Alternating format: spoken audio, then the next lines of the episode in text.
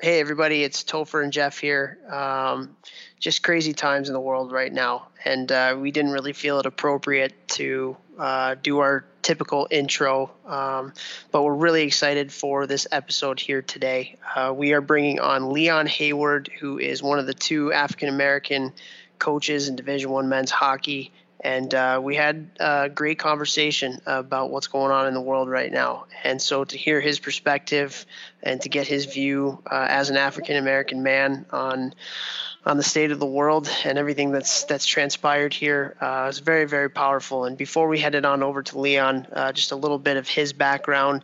Uh, grew up in Seattle and ended up going to Northeastern University.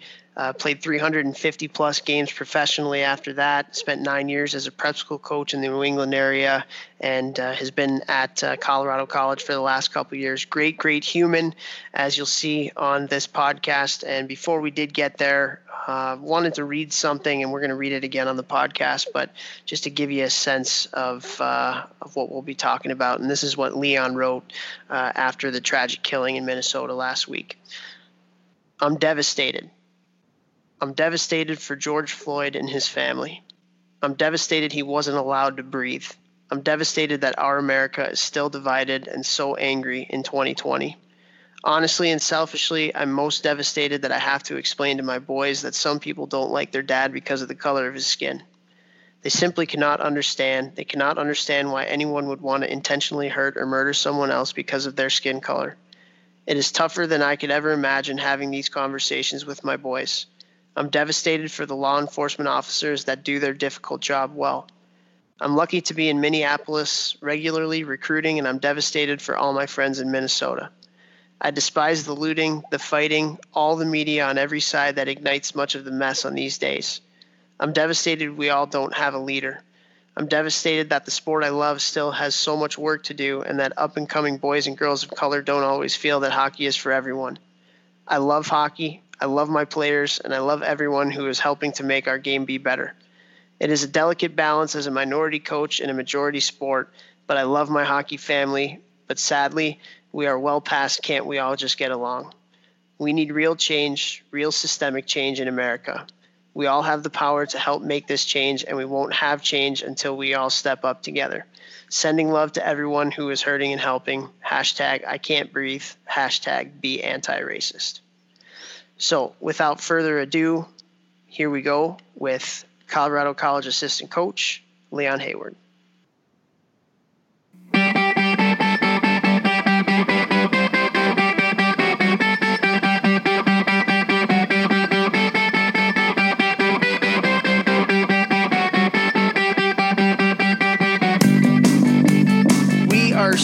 Excited to have on this episode of the podcast. This very, very important episode of the podcast. He is an assistant coach with the Colorado College Tigers, Leon Hayward. Leon, how you doing today, man?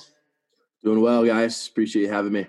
Absolutely, absolutely. Well, uh, we got some stuff to talk about for sure. It's a uh, it's a crazy world we're living in right now, to say the least. Um, but uh, certainly want to introduce you to our listeners uh, who may not know who you are uh, as of right now. And, and, we were talking off air beforehand. You have quite the freaking hockey story and quite the background. and uh, I mean, your resume is is incredible. You know, you played at Northeastern, 350 plus pro games after that, and and you've had a, a pretty awesome coaching career up to now. Um, but getting into hockey was uh, a little bit different. So talk to us a little bit about that. Yeah, I was really lucky. Um, you know, I had a, uh, you know, I just, I really didn't sign up for a soccer team on time at the Boys and Girls Club. It's as simple as that. My mom was uh, complaining to, to, the lady at the front desk, and a, a, friend overheard and said, "You should play hockey." And and uh, you know, uh, we went to the rink. They gave us all the equipment. I had the old skates with the you know the iron and the, like you know the whole the full toque on it, and uh, I loved it, and uh, it, it, was fun to go fast. And uh, I lucked out having some great coaches. Ended up having Kevin McLaughlin, who works with USA Hockey, uh, for a uh, as a midget coach, and we went out saw some prep schools and um, connected with Paul Vincent, who really became my mentor, dad, everything you want to call it, and spent the summers on the Cape and ended up going to Tabor Academy and played at Northeastern. And it's, you know, and went on to play a little bit after. So I was really lucky. I had some really great people in my life to kind of shape and guide my hockey career. But uh, but you know, if I, I laugh with my mom a lot, you know, if she would have signed up, signed me up on time, I don't know if if we'd be in the same spot. you hear that, parents and children? Just uh, miss soccer tryouts and you go to soccer. play college hockey. There you go.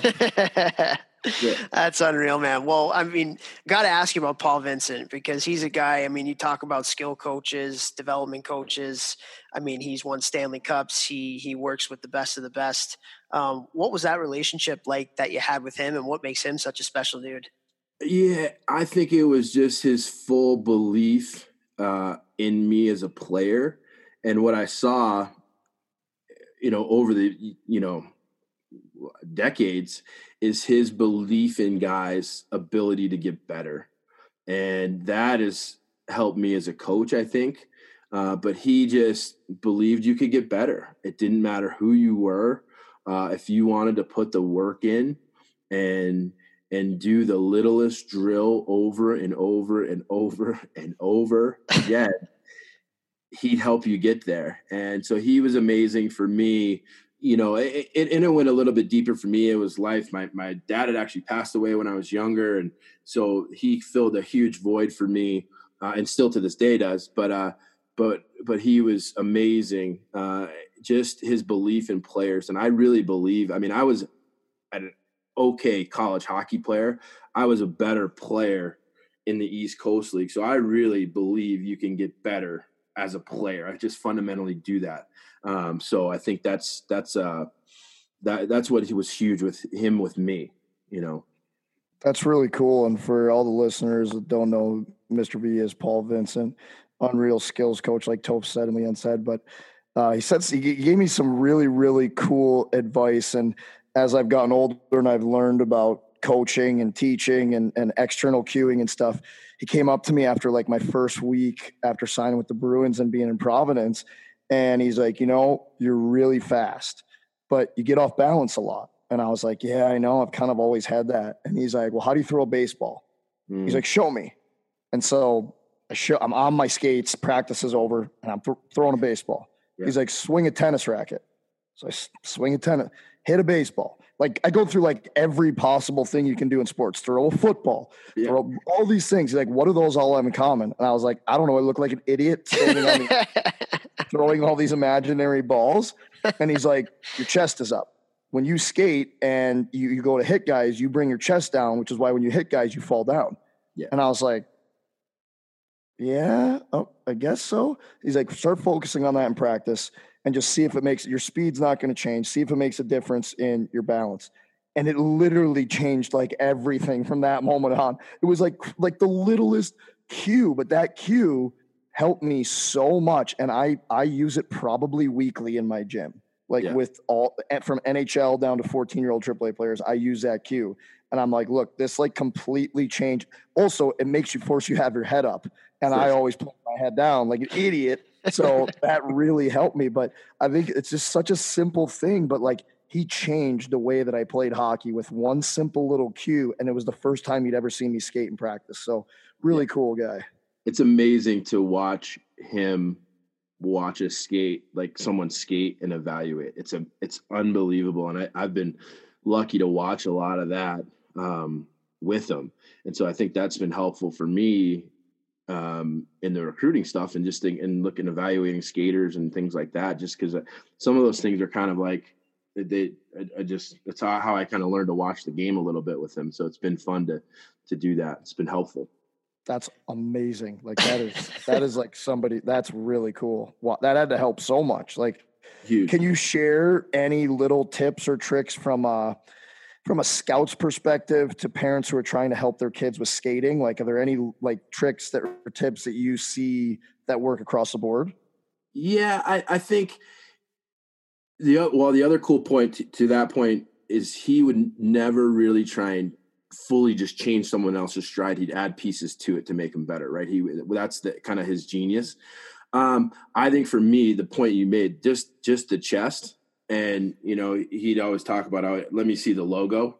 And I think if you can skate and show your logo, a lot, you're probably in pretty good, pretty good shape. And, uh, the, you know, though I think that's really the biggest one is being an athlete. Like he, he literally, I mean, what, what you're talking about, Vex, is exactly what he do with hundreds of guys in the summer and, you know, have them, you know, shoot a free throw, like literally take their glove like a basket. Like, well, you're not standing up and you're not, when you're playing lacrosse, where are you? And I think, I think if you can get yourself in those positions, things will work themselves out. Then you can lengthen your stride.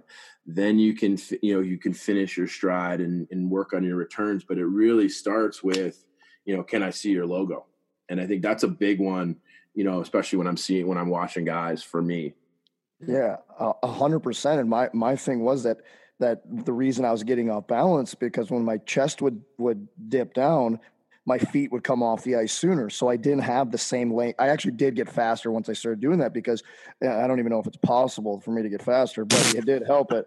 But, but like that, that my skate blade stayed on the ice for, you know, whatever it is, a quarter of a second longer. And that is a massive difference. So yeah, that's really cool. Any any parents listening, check that. See if your kids, you know, their chest is toppling over every time, and then just go through what you know we just kind of went through with the different sporting stuff, and maybe that's a little trick that you could help them with. Sure. Very cool, man. Very cool. Well, Vex and I, like we uh, we say this all the time on the podcast. Like we have a lot of respect for guys who who kind of earned their way to where they are now and and had to almost grind their way to get to you know you coached prep school for a long time before you got your first uh, first job here at uh, at CC, and I think you actually played for Mike Haviland, right? Played for him, won a Kelly Cup, and uh, playoff MVP in the ECHL. No big deal, Avex. Eh, um, but uh, just as a coach, you know, you, you learn so much through that grind um, and you, you learn so much about yourself you learn so much about just the, the kids and the families and all that kind of stuff uh, having coached at the prep school for so long now being a division one college assistant coach what do you think are maybe one or two things that you think you've learned the most through your journey to, to where you are today um, I think a lot of patience. I, I, I think there's a process. I, I really do. It's, it's, uh, and, and it's been interesting to see, uh, you know that that kind of 97 group was the first 97 birth year was like the first birth year that i kind of re- in my head remember really recruiting and kind of going after uh, for prep school. And so it's been really interesting to see those guys progress and uh, and and get better and develop and you know who was you know who's turned out to be a great player maybe who's you know took longer or um, or or didn't become a great player. And so i think understanding and learning a little bit about patience in the process and and and allowing kids to kind of take their path. Um, I love coaching prep school. I thought it was great. Um, you know, and some of the stuff we'll you know we'll end up talking about today.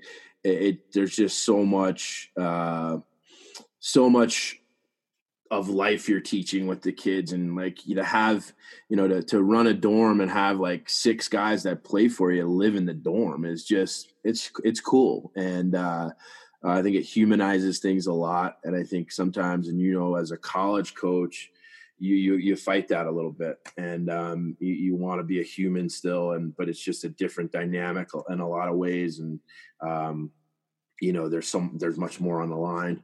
So i i loved coaching prep school. It was great. I did three years at taft with dan murphy who was awesome. He was on the 42 1 and 2 uh, team Maine team that won a national championship. He's awesome. He's at st paul's now. And then i lucked out was a head coach for three years. And then uh, and then i went to avon with with like like one of the greatest of all time john gardner. He was amazing.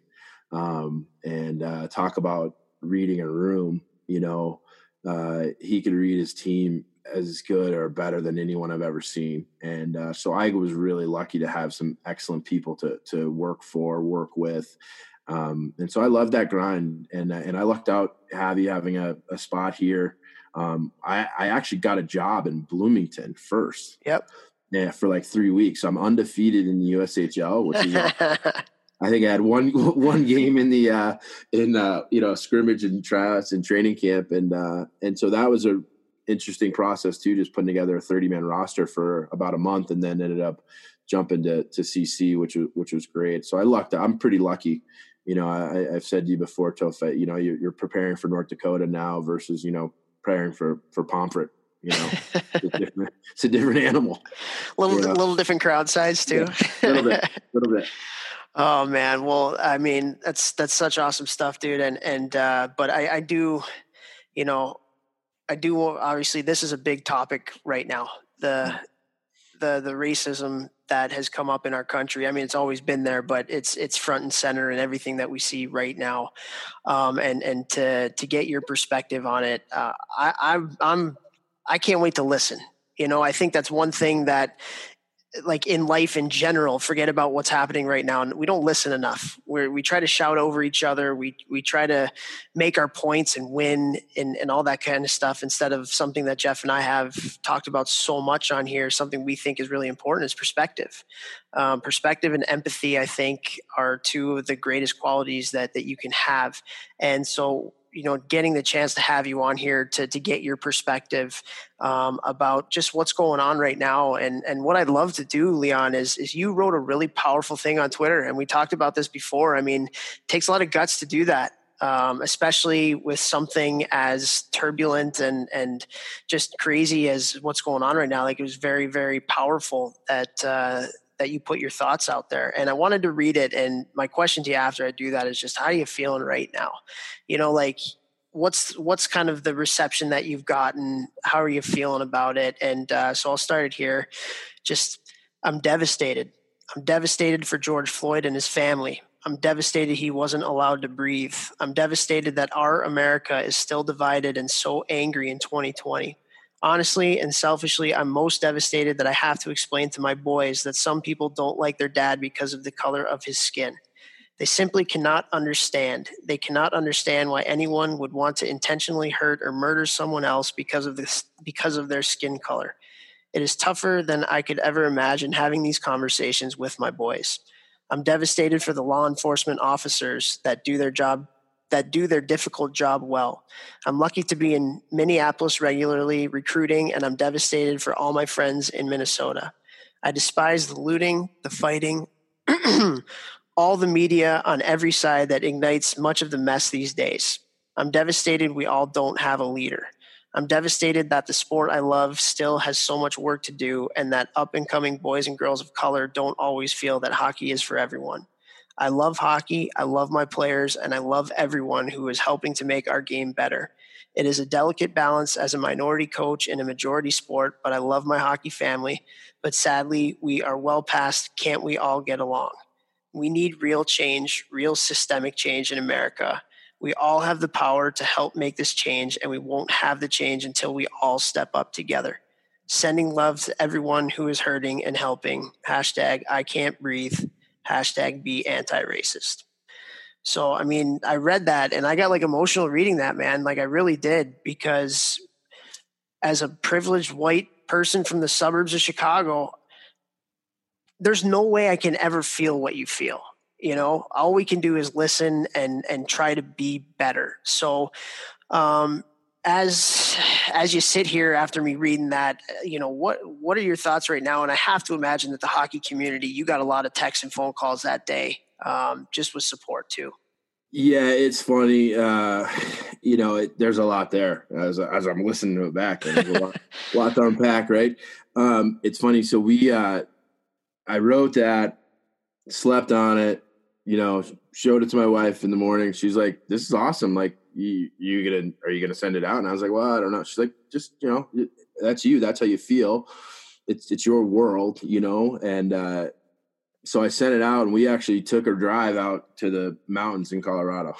so I was gone for the day, and like no cell service, and to come back and have so many, uh, you know, messages from the guys that I, you know, coach against, um, you know, have coached with. It was unbelievable. Like at every level. I mean, prep school guys, college guys, guys that I, you know, um, know from the American League, uh, NHL guys. Like it was, it was crazy. Like it was honestly overwhelming.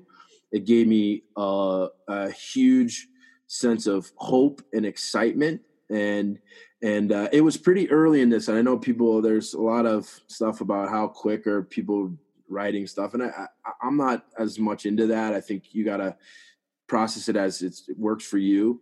Um, but it was pretty early when all this stuff when I did that, and and to have all these people reach out uh, was amazing. And and, and the you know one of the biggest things is the comfort level of sending sending something like that out in the world is you got to have a really good support staff here. And like my head coach, and you mentioned Javi, like Javi's an amazing human being, and uh, feeling fully supported by our staff. I, you know, I, you can't do that if you don't, you know, your school and your staff and RJ Enga, who's awesome too. So, um, it's just a lot. It's, we've just had crazy conversations in my house. Um, you know, my kids, Mean, my nine year old just, he wants to watch the news now, which is crazy. And he's asking questions and, um, it's just a really interesting time, you know, and, and I think that's the, that's the best way I can describe it. And and we've had some good conversations with our team. Um, you know, we're lucky. CC is a pretty you know liberal institution overall, um, but we sit in Colorado, which is a pretty conservative state uh, for the most part from a governmental perspective. So it's a really it's a interesting juxtaposition uh, for our guys, and you know, and and and hockey's trying, and and it's been really interesting, and and it's been great to see a lot of hockey players, you know, having statements, having thoughts, talking their way through it because that's the only way it changes, right? Like having a conversation and being open to uh, different thoughts, different ideas um, to everyone, and trying to trying to really, and I tried to, I told this to our team, like you really got to put yourself in someone else's shoes here. You just you have to. That's the only way you'll be able to start to make that change because it's very easy to say i'm a good guy like i said our guys you listen to rap music you're good kids and you know you got some black friends. So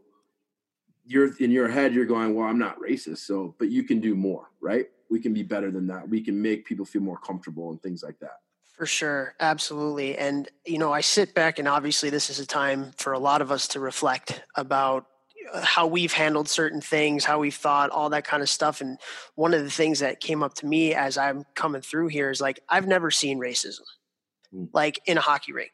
I've never mm. seen it myself. Yeah. That doesn't mean it ain't there, you know, because we all live in bubbles, right? We all live in bubbles and we know what's in our bubble. And I don't think at this point right now in America and probably in the world, we're we're at a point right now where bubbles are getting smaller and smaller and we are afraid to leave our bubbles. So we don't get that kind of perspective and we don't get that kind of empathy because we're, we're so siloed. You, you watch the news and it's just like it's depressing. It's like it's it's maddening. And so like for me like one of the questions i had for you is like again i i've never seen it mm-hmm. never seen it in in a rink uh, or anything like that but I, it's there so for you uh, as a black man coming through hockey what's there yeah. you know like i just yeah. what's your experience you know i just i don't know yeah it's funny and and again said this to our group uh this week uh you know it's it's there and yeah you know, i had had had instances you know during my career um, and and I guess the best part about it for me when I, that kind of stuff happened to me, the slurs or you know, kind of chirps from the from the stands, was my teammates took it more personally than I did. So that was super helpful because especially then you're you're really taught as a player like you can't let it you know I can't take a bad penalty. I can't let it affect me. I got to move on. I got to be tough.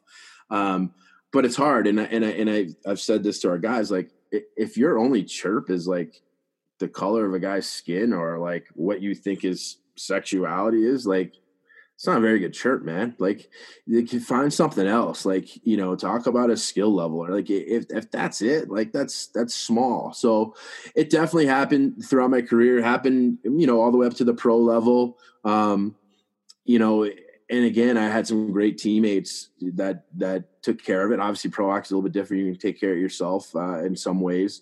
Um, and I had actually I played with two other black guys at Northeastern. Billy Newsom was there, was a, was a uh, was two years ahead of me, um, and then Rich Spiller um, was in my class at Northeastern. So I, I, had a little bit of support there, which was which was nice. And you know, you didn't have to answer the the, the question for everybody, which was nice. You could you could take turns who who's going to go have that interview. Um, but uh, and Anson Carter was playing in Boston too for a couple of those years. So it was it was a interesting time. And Greersy had just kind of got out of BU, so um, it's definitely there. Um, that's that's a reality, uh, you know. But but I think it's something, and you mentioned it a little bit.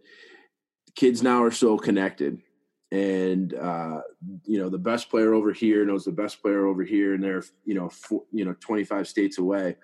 Um, it's it's really interesting how I think that will change things, and um, you know it's just we can't wait that long to have the change. Like I think we're at a, a tipping point. Like we've all kind of seen, like that change needs to happen soon, ASAP. So, um, but but I think kids are much more connected. Um, you know, I was kind of la- like the, the, whole the the the the, the deal with uh, you know Akim uh, in the locker room and the music. Like that's just a reality for anyone who's like a black guy who played hockey. When if they're like 35 to or 30 to 50 you know they listen to different music and it just wasn't it wasn't vibing with the whole room. Uh and and i laugh now because all we listen to is hip hop in our room. Like you know i'm not doing it. It's it's our guys. Like so i, I kind of laugh like if uh you know but but that was the reality uh back then. Yeah, yeah for sure. Yeah. Well, it's you talk about the reality, and it kind of goes back to it. Like that story comes out about Bill Peters, yeah. and you're like, really? Yeah. Like, like seriously, somebody would say that to yeah. somebody like that, and uh, and that's where I just I think we need to open our eyes and we got to get out of our silos because there's so much going on in this world that you just you don't know about and the more perspective you can get the more knowledgeable you can get on on different things and even in the last uh the last week or so since since this has all kind of gone down like i've really kind of dove into the history of it yeah. why why is the world the way that it is right now and you think about it like for for for us Martin Luther King was assassinated in my parents' generation. Like our parents were alive when that happened. We're yeah. one generation removed from that, you know, and um, just kind of thinking about it from that aspect. I mean, change certainly, and that's one of the questions I wanted to ask you is like, you know, what's it going to take for things to change? Because so many things have happened in our history where you're kind of like, okay, this is probably the tipping point and then something right. else happens and that this is probably the tipping point this right. is probably the tipping point this is probably the tipping point but it just seems to be getting i don't want to i don't know if it's getting worse but it's the, the the problem is still alive and well and present and stuff so you know just from your kind of perspective um, having seen these things and felt the feelings and all that kind of stuff you know where do you think we're at right now and do you see maybe a little bit more of a of a glimmer of hope that things might change yeah i mean i think I think we're at that point. I think people have talked your point exactly about, you know, what, you know, this has happened and then, you know, another thing happened. Well, just be patient, then we'll work it out. Like, um, I think we're kind of at a tipping point, especially just, you know, I saw something on either CNN or somewhere that, you know, every state had a protest. You know, that's the only thing really, really we can get, you know, we can, you know, agree to at this point. But uh, so I think we're at that spot. And I think a lot of it, and we talked a little bit about it before, is being human. Like just be a human and give people a chance.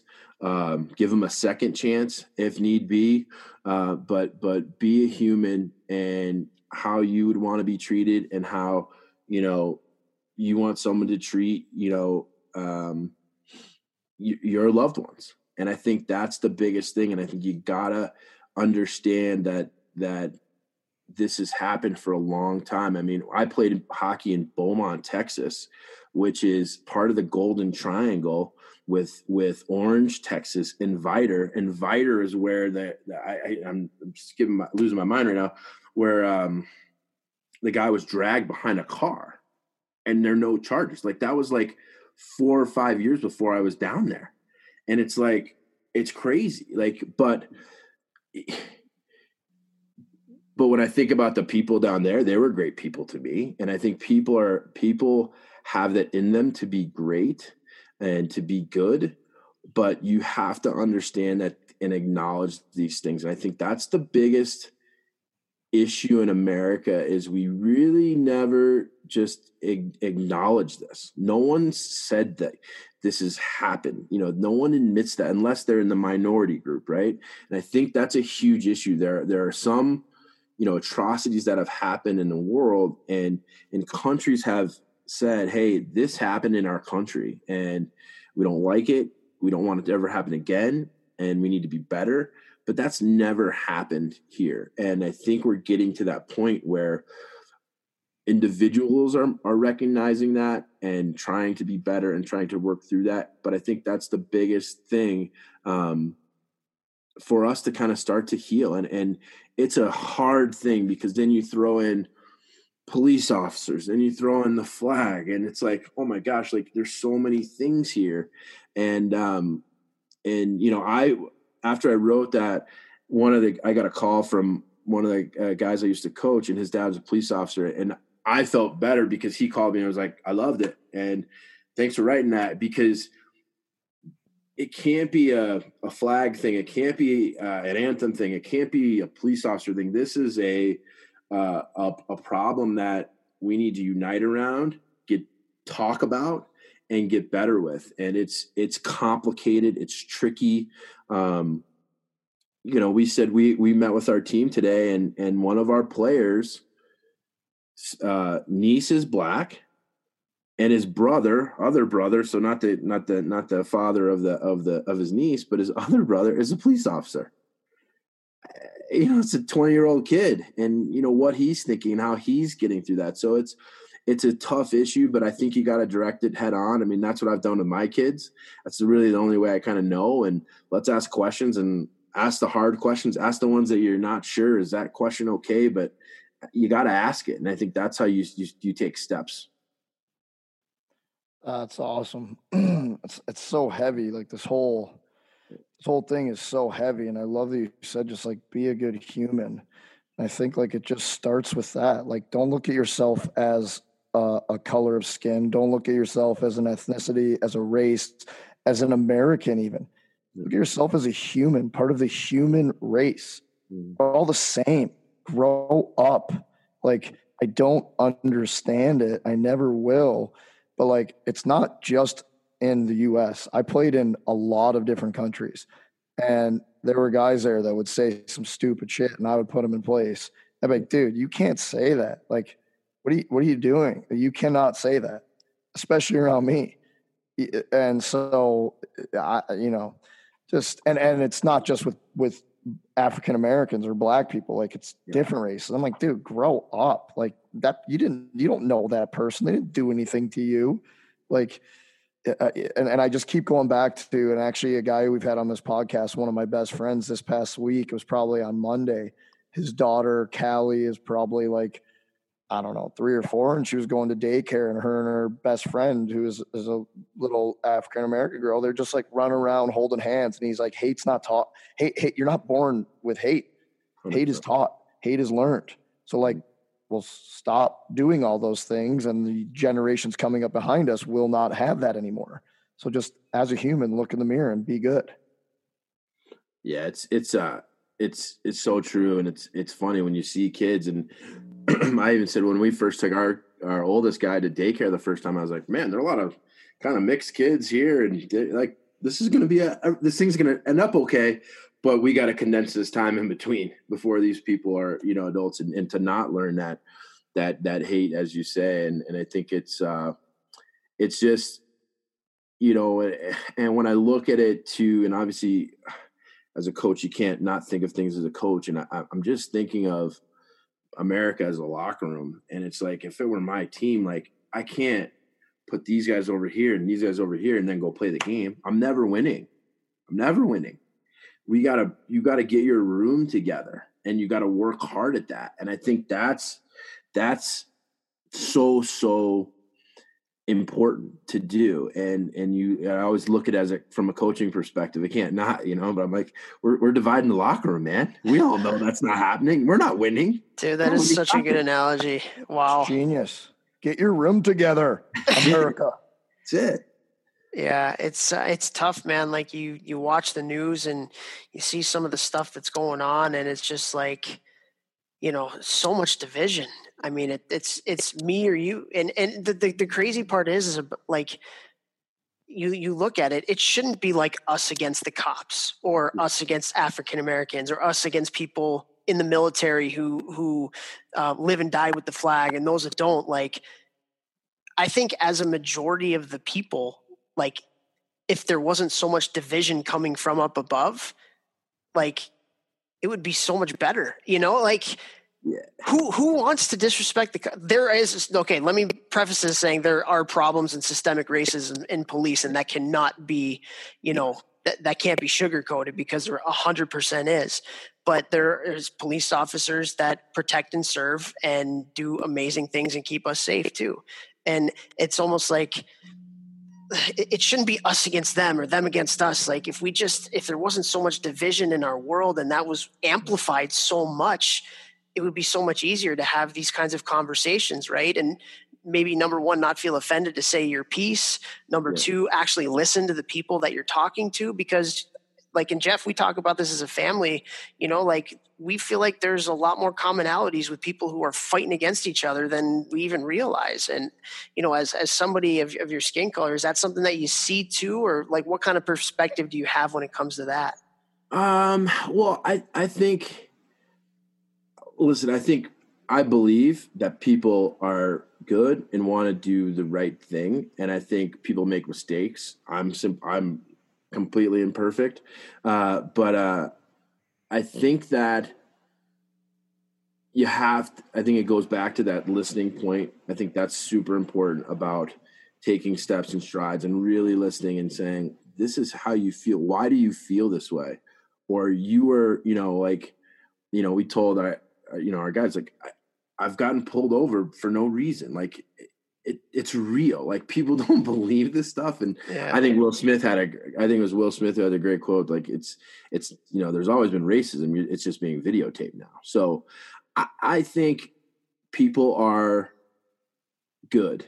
I think people want to try. I think athletes, and I'll speak specifically for hockey um, players.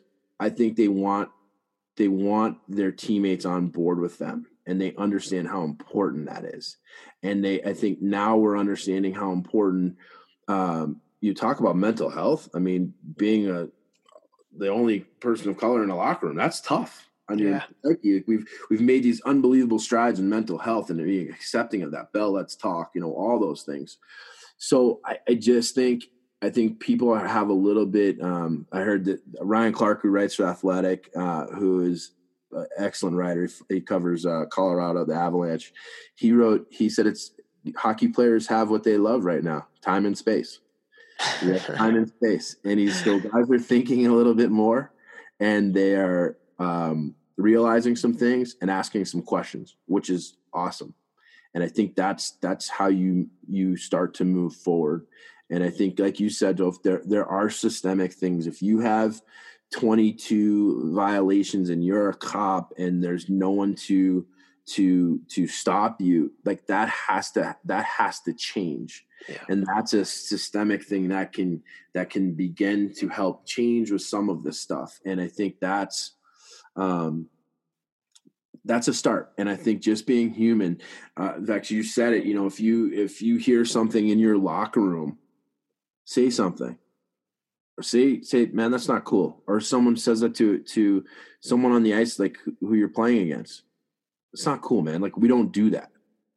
And uh you know like i said as a player for me it was very uh, i was very lucky because my teammates would go crazy. They would they would they would be not more offended than me. I mean, I was offended, but but they would take it upon themselves to take care of it or go after it or say something. And I can remember the first time when I was coaching and I heard it as a coach, and I didn't even hear the comment, but saw it. I saw the interaction, and I could see the kid of like his face, and I saw the ref's face, and I was like, "Oh my god!"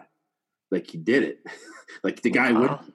And I was like, I was devastated for my player and but it's it's uh you know it's tough. And like i said before like if that's your only chirp like that's brutal man. Like be better than that you know? Have some get something else. And and i think it just we can start by cleaning up our own locker rooms and helping each other out being better you know?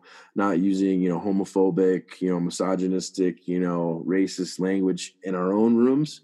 Um, and, and and start there. And and that's a huge that's a huge start for for hockey players. One thing i've learned uh, uh, from running my own business and always working on creating a positive culture in the gym and with my clients and the groups that they train with each other in too is like words are powerful. And so like people will make, you know, when I was younger or whatever, you hear like those offhanded like jokes, oh, this or that. Actually, in our family group chat, our cousin sent in a, a video about systemic racism today, and and like you know like oh, asians are smart. Like obviously that's a positive one but it's like like you make a joke about that and it's like oh it's not harmful but like it's then it's in your subconscious and it's like back there. It's called so like it's called implicit bias. Yes. Well, implicit bias yeah. Implicit bias. Don't don't do it. Like just don't make the freaking comment your words have meaning. Even if oh it's just a joke. Well no it's not just a joke. Now it's like in your subconscious it's in everyone's subconscious. So like it's not just a joke. Like just don't say stupid st- stupid shit. Like grow up you know and and you do think that way if you're saying those things whether you you're constantly thinking that way or you're not like you're thinking that way. So like look in the mirror too and evaluate when you make those comments. Why are you making them? Where are they coming from? What's the damage they're doing are they doing any positive for the world then why are you doing it stop it well and i think you can and people can be better, right? People can change. Like I, I mean, if you go back to, if I just take myself back to, you know, locker rooms growing up when I was a kid, like there was a lot of terrible homophobic language, yeah. like terrible. Like yeah. I mean, uh, and I think a lot of it, not all of it, but but it's we're leaps and bounds in a better place than than uh, we were then certainly. And so i think that so you can change you can take that language out of your you know vocabulary. I think that's really important to just take it out of your vocabulary. Don't use it. Um i heard um um burke uh talk at uh, Phillips Andover. We took a group of kids over there, and he was, it was the You Can Play project. So it was a lot of athletes we took over there, and uh, it was early in kind of start of that. And and he talked about you know there was a a, a, a gay kid at a high school in Minnesota. I don't know where it was, and he said, "What if, what if the hockey team, the hockey players at that school, protected this kid, helped him out? Would he have done that?" And I think there's so much power in a lot of these places and and, and teams. You know, whether it's a National Hockey League team or it's a high school team or just your youth team. You know some of these youth players live in a lot of different places. So if you to your point vex that if your culture's good if you're helping kids and talk about these issues and why these things are important why diversity and differences is important they can take those back to the different places. And i think that's that's the power of teams. That's the power of coaching. Um, you know it's it's what i love about coaching at the college level too is you just get a lot of that and uh and a lot of chance to help these guys but i think it, it, to, to your points it's that culture you create if you can create a positive way and those players can take that to other places and what they do is it's impactful it's huge for sure. And I think as coaches too, and we talked a little bit about it earlier, like find a way to give your kids a little bit of perspective too. Mm-hmm. Um, like for me, I, I think about my upbringing and, you know, very privileged, very lucky by no choice of my own, just where I was born and who I was born to, you know, was able to have a lot of advantages growing up. But one of the things that um, my grandparents did uh, during Christmas time is we would go, they lived in Florida, and we would go to a shelter for mm. kids that had been taken away from their parents because they were abused. And mm. so you sit here as a privileged kid and you're in your bubble, like we were talking about before, and and then you see that there's there's some other stuff going on in the world and it gives you a little bit of perspective. And like when i got to college at cornell as a part of this like kind of leadership and service group and i had never had a conversation with a minority before about race. You know, you, you learn about it in school and, and all that kind of stuff, but until you, it goes back to that empathy and you can put yourself in somebody else's shoes like that, that 20 to 30 minute conversation that I had with that group of people, like I was a different person after that because now you see the things from their eyes and you are able to like just kind of put yourself in their shoes and some of the stuff like I would never have believed or even thought about the fact that like when you go into an elevator there are three other people in there and they grip their purse a little bit tighter when you walk mm-hmm. in there as a person of color. And when I heard that I was like holy shit, you know, yeah. like that ha- you, but again, it just find finding ways. And you mentioned like the LGBTQ community too. Like growing up in conservative Midwest, you know, it's something that you're kind of I don't want to say brought up, but it's just you know, especially when we were growing up, it wasn't you know, and I had never met a gay person before until I got to Miami of Ohio, and one of my professors was a gay woman, and she was mm. like the coolest person ever, and she had kids and a partner and all this kind of stuff, and I'm like, why did I think that way? but it but it, it but it what goes back to like you you meet people you you get out of your silo you you get some perspective. And i think that's something that i hope this awful situation does is it's finally kind of getting us out there so we can learn about different ethnicities and different cultures and stuff because it goes back to vex what you were saying like we're all human race.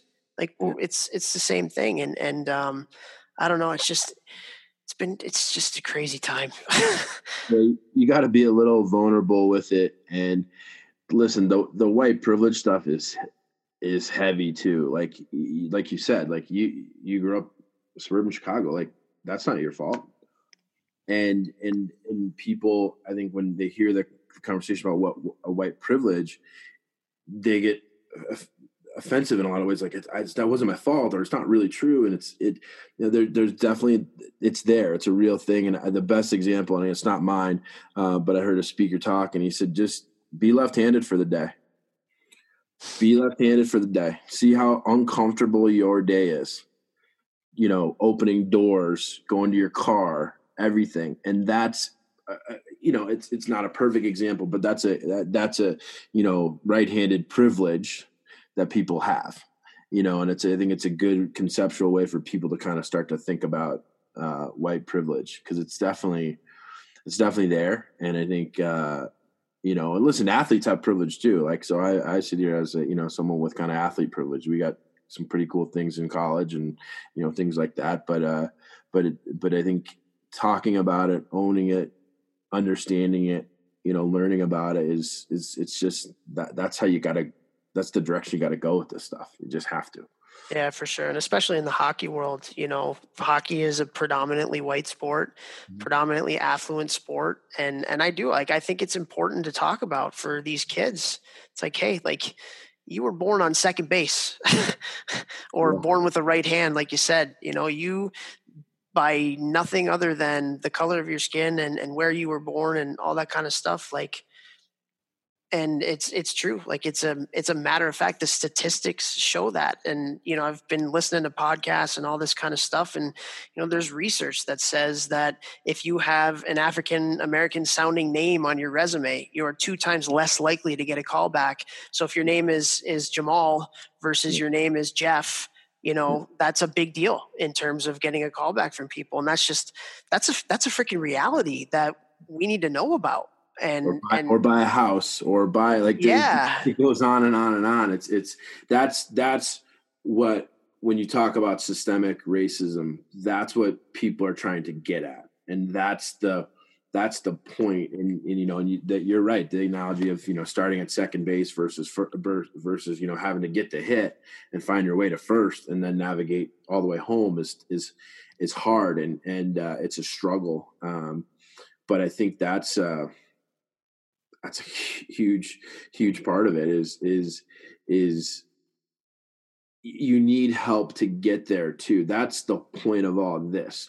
This can't be done by black people or people of color or brown people. This has to be taken with allies and whatever word you want to use friends supporters humans we have they have to help us get laws changed, vote, you know, get, people in office that will make these things change. And it's it's not a snap of the fingers, but it we're pushing the button pretty hard right now. Yeah. How how have you felt just with the reaction of the hockey community when you look at some of these things that and and obviously there's been a lot, but I think the substance of it is is even maybe even more important. Like you you um you read what Braden Holtby, someone like him, and and how much thought he has put into it, and how important it is to him. Because you know it's easy to make a statement, and I almost feel like everybody's making a statement right now. Yeah. It's kind of the thing to do, right? Um, but the, the the message and the just the the overall kind of like power within what people are saying and how they're saying it it seems like it's a little bit different this time around would you like what, what would your thoughts be on that yeah um, I, and I and I I don't know if I said this on the podcast or or before, but I'm not as big. Some people are kind of killing some of these guys for well, what took so long? What? Listen, some people need their space to to to think it through, right? It's it's it's it's it's, it's not going to be the same for everyone, right? And the and I think some of the stuff that these guys have written, uh, some of these NHL guys have written, is super powerful. Um, Jayden Struble, who uh, plays in my alma oh, mater. Oh wow, that was amazing too. Yeah, he's a true freshman. That was amazing. what he wrote was amazing, and uh, you know, so plugged in, so thoughtful. I don't know if I could have done. I'm thinking of just myself. I don't know if I could have written that as a freshman at Northeastern. So I'm so impressed by him. I can't wait to talk to him about it. And uh, but I I think what people are writing. I think it's genuine. I think people are saying the right things. I think they're talking about this isn't just, it's got to be more than this statement, which I think is important too. They're putting that in there. Um, Patrice Bergeron, I played about 20 games in Providence uh, the year of the lockout, and Bergie was there. And talk about fantastic human, just human um, player, everything. Uh, he, what he wrote was amazing and uh, he doesn't have social media and stuff like that. But he put his statement out through the Bruins. But I, I just think I've been totally moved by it. I, I've been, you know, moved by the coaches that have reached out to me from every co- college conference. It, has been unbelievable. Um, you know, I wish I was at a rink to hug some of these guys and there's no COVID and all this other stuff going on, like on top of all this, you know, right? And uh, and it's it's moved me to feel i think i said this earlier that there's we're we're moving towards a, a much better place where we're going to talk about it and get some action going and um, you know jt brown said you know we got to make sure this keeps going though you know in the future next week the following week um, you know things like that and and and those systemic pieces begin to change and because that's re- really where you're going to get a um, real change. And it's it's uh, it's funny. I mean, the, the incident in Ferguson about six years ago, and they finally got their first, you know, black uh, female um, mayor there. So I think that's again, you can vote, you can change things. You know, if you're old enough or able to vote, vote, man. Um, and, and so I just think there's, I'm, I'm uh, excited and hopeful with what people have written. And I think, you know, you, you said Holtby and Blake Wheeler. I mean, there's, um, there are just a host of like really thoughtful statements. And I think they're going to, I believe, I believe in those guys. I believe in hockey players and I, I believe they're going to continue to do a great job. But I hope hockey, you know, starts to, uh, you know, jump to the forefront of some of these things. And, and I know a lot of people are killing, the NHL about with the Akim and when that thing came out, well, why, what's different now? And I think I think it's a little bit, you know, it's it's it's it, it's a shame it didn't happen right away then. Um, but but I think we gotta embrace when people are trying now. We can't kill them for their timing. You gotta embrace them trying, and if they're earnest in their effort and, and they continued on, that's that's what matters. Yeah, yeah. Well, I mean, it's interesting because like the NHL, you know, they've been on the forefront. I would say at the f- forefront of the uh, maybe not of the major sports, but I think they've done a really good job in terms of supporting the mental health initiatives. You know, you mentioned the Bell Let's Talk. Mm. Um, they've been at the forefront of the LGBTQ community with the You Can Play project and Brian Burke and all he's done with that.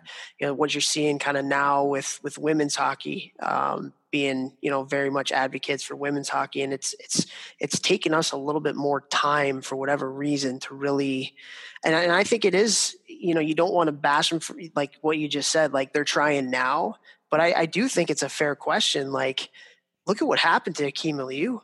Yeah. You know, the, there's been other guys that have spoken up about these kinds of things in the past too, and it, it's never really. But I also think maybe it's a society thing too. I mean, what what happened with in Minnesota and it getting on video and all that kind of stuff like that? It's to to see it and to hear it and to to witness it. I mean, it was just it was crazy. But I don't I don't know. I do think it's it's a fair question to ask. Like NHL, like this we could have done a better job. We've done a really good job with these other things. Why, why with racism is it taking this kind of another, um, yeah. with you know, like why, why, why did it take so long? I don't know. Yeah, it's tough, and and and, uh, and again, some of that may be the audience. I mean, maybe it's it's there's less players of color, and it just it's tough. It's but it's it's too bad, and I think like we gotta push forward with it, and I think I hope hockey players can be leaders. I mean, there's there you know in other sports where they've traditionally been you know you know have a stronger representation of of black athletes. They're kind of they've always talked about race, and it just hasn't been in our game.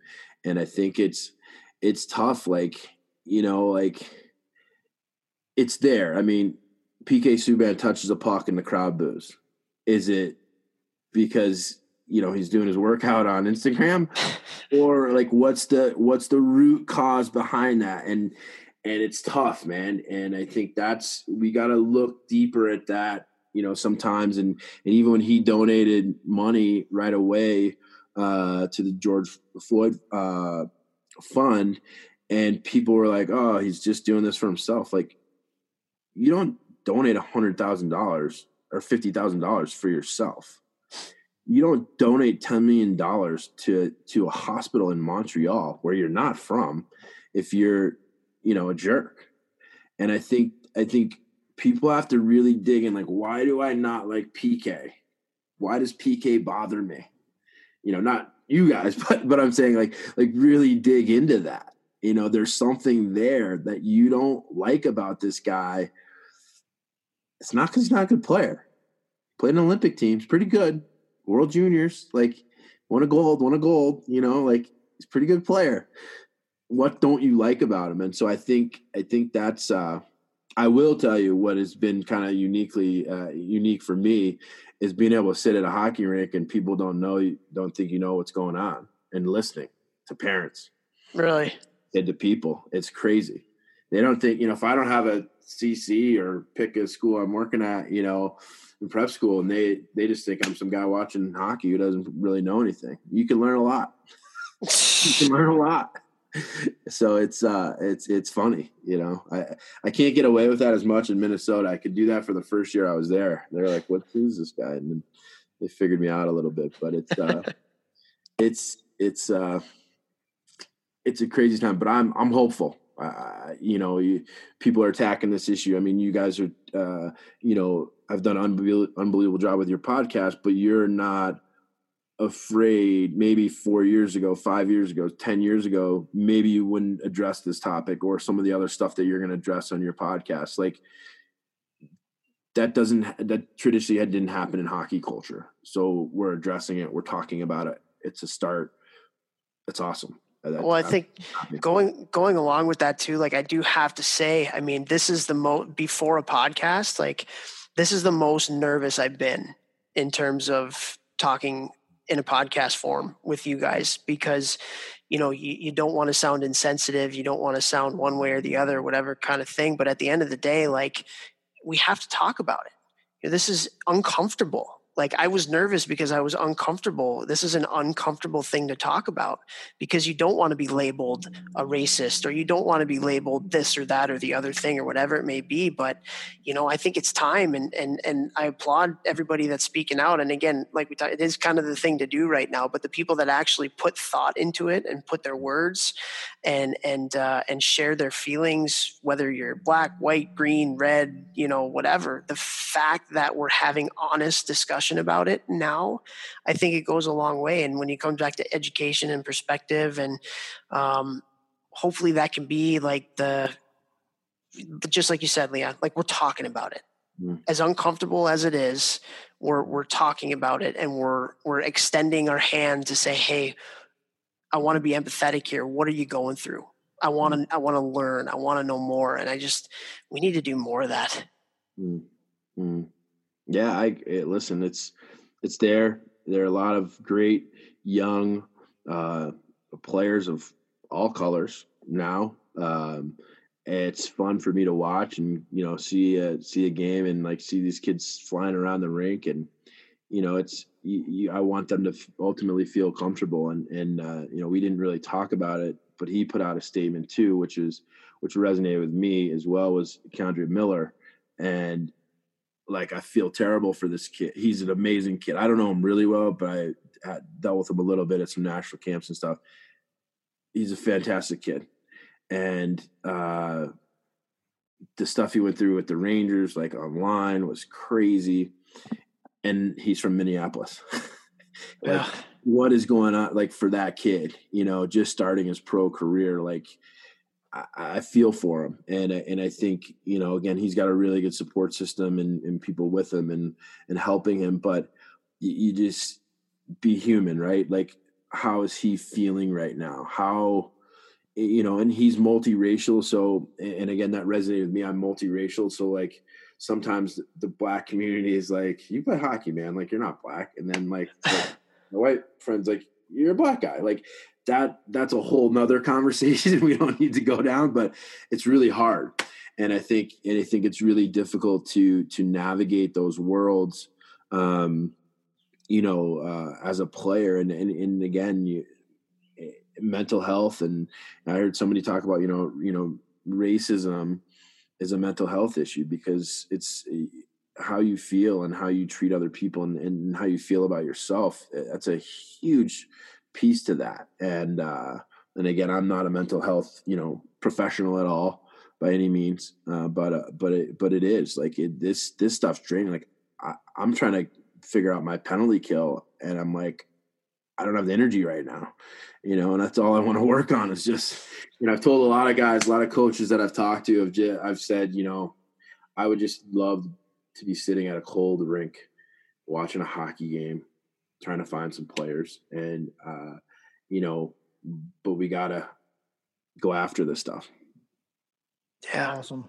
Yeah, for sure. Well, I think I think um, part of part of our jobs, and, and one of the things that really struck me, Leon, of of what you talked about um, on your Twitter statement, is the the conversation that you have with your kids, mm. and um, you know we want to leave the next generation better than where our generation is at right now when it comes to all of this stuff you know?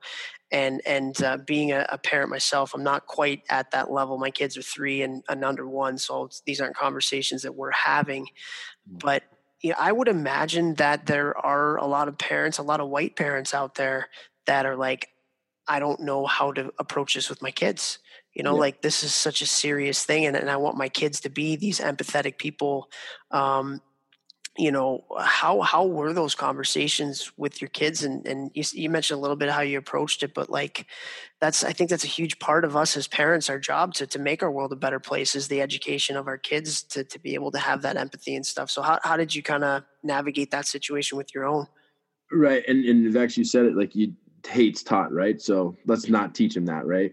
And I think that's one of the biggest things. Like with my kids, it's it's in so I have two boys, and one of them, uh, you know, they're multiracial kids, and one of them, if they walked in the rink with the hockey bag, you'd think this is like a white kid, and uh, the other guy's got some curly hair, he's got a little bit of the afro, and he's got you know some more physical characteristics, and so what the one of the biggest things I said to to my oldest son um, is, you know, you may be in a situation, and and this happens a lot uh, of uh, for you know multiracial families where the you know one whoever's in the majority could be in a situation where they hear something or somebody makes a joke or comment and people have no idea who their partner is or their kids. And it's one of those terrible tough situations right? So i said to my you know my son i said you could be in a locker room and somebody could they'll look at you and maybe they won't think that your dad's black if i'm not if i'm i travel all the time so i'm not there as much as i want to be at all the youth stuff. And somebody could say something or a parent could say something and you know you gotta we gotta talk through how you handle that. Because uh you know running over and cross checking them with your stick is not going to be the right answer uh, so you got to have a mental and kind of a tougher approach to that to say, hey, that's not okay, you know. And if you got to dig in a little bit deeper and say, hey, my dad's black, you know, or something like that. And so I think those are some of the conversations I've started to have. Um, I think the systemic racism stuff is really tough to explain to a kid, but you got to do it. You know, I, I basically I, I said, you know, imagine going to a school where you know you didn't have books and things like that to learn and to do all the things that you know you're lucky enough to have. And so that's something kind of tangible for a kid. For me there are a lot of kids in the country and in, in a lot of places and in, in a lot of these situations they could be um, people of color or black students in these traditional kind of black neighborhoods underfunded underprivileged areas they don't have that so that's a system that's slowing their progress. Can they get through it? Can they work through it? Sure. But again, talk about being on second base or even third base versus trying to get the hit, trying to get on base. Your bat's broken and you're trying to get a hit. And I think that's what that's the conversation I've tried to have with my kid. Um, we're lucky, you know. My wife has a great job. I got a great job, and so we're we're okay. And he's had he's been lucky to go to some great schools, but that still doesn't matter in some cases for some people. And that's what we're trying to get at. Like you know um you know it's it, it is what it is. And he you know and, and i think kids don't understand that because to what we've talked about they're not taught that that it's innate for them to go and they go to a park and they want to play. They don't care who they play with. And um you know it's amazing just to watch kids play. Like they they figure it out. You know you throw them in a rink throw them on the ice like they figure it out. And and we have to take that power and take that conversation and that's what we have to continue to to push our kids. And, and again i'm not an expert on this and so i wouldn't know what the best conversation really for a, a white parent to say to a white uh, their their white child. Um, but it's you got to have a conversation. I would say that and try and start that. And, uh, you know, I had a call from one of my buddies, NHL scout, and his, you know, he said, you know, what you wrote, obviously it, it, it you know, it, it touched a nerve. He goes, but my, you know, my son's six and his best friend's black. And, and uh, like right now it's not, it's not an issue. Like it's not, I don't think about anything, but I was thinking about, I hope they're best friends for the next 10 years. That means somebody's going to car, you know, their, their, their driver's license what's going to happen? If things don't change and my kid's now in this car yeah. and, and this ter- there's a terrible you know incident in the car or he gets pulled over and so i think people when you put yourself again in these scenarios in in other people's shoes and, and really try and understand it from that i think that's huge. Um, and i'm impressed that people are ha- having that you know calling me and going hey this is what i'm thinking man like this is this is brutal or this has to stop because like they've personalized it for themselves. And we all know when we make it personal it, it, it, becomes a little bit more important. Yeah. Yeah for sure. I mean my wife and i had a conversation. We were in a car for five hours today and we were talking about how you know we live in a town. It's a small town in central new york and like very few people of color live in our town. And we're mm-hmm. like okay if very few people of color live in our town like how can we teach our kids you know that this stuff is going on and how to be empathetic and stuff and you know, we look at and we evaluate the stuff and it's like you know my daughter doesn't have any dolls of hmm. people of color. Yeah. You know, that's probably something we should do. you know and and it's it's nice too i mean the books that we read and stuff like i think a lot of books and literature is a lot more um, thoughtful in terms of making sure there's people of every ethnicity and color in those books so they're kind of seeing that from that kind of thing but you know it's just those kind of like little things that we can do to to help educate our youth so that when those situations uh, arise because you know if we live in this town my daughters might not meet somebody of a person of color until they're 10 or 12 or they they leave our little bubble right here. And that's that's an issue. Like that's that's a problem. And right. um and and I think too like I've told our guys this like you grow up where you grow up. And if, if you don't have like a, a black best friend that's okay. Like that's not what this is about. But you find a way to to make a connection especially you know if you're in a high school or college you, you we got all kinds of different people there, right? Like try and do something different, listen to a different speaker, really listen. Um, you know, do something different, get yourself out of your comfort zone so that you can learn something. And I think the more you learn, uh, the if you have the luxury and ability to travel and see other places, I mean, that's what pro hockey was amazing. Like there I would have never went to Beaumont, Texas. I never would have went to Houston. Like, yeah, I'm never going to those places. And you know, meeting people down there shaped you know different opinions and viewpoints. And living in Columbia, and you know, and being up in New like it's just that, that stuff's so helpful. So hockey, you have the luxury of traveling to a tournament. Like, try and do something else maybe at that tournament. Like I know you got 16 games in two days, but like try and do something different. Go to the arches, you know, you go to St. Louis, like figure out, learn something, you know, what, what does it mean that they're there and in the, you know, different communities that are around there. Like you can do these things to help yourself be better while not, um, you know, risking losing games, you know, when you're, you know, you're playing youth hockey, like these kids go to some pretty cool places. Like you go to a hockey tournament in Detroit, I know you can learn something.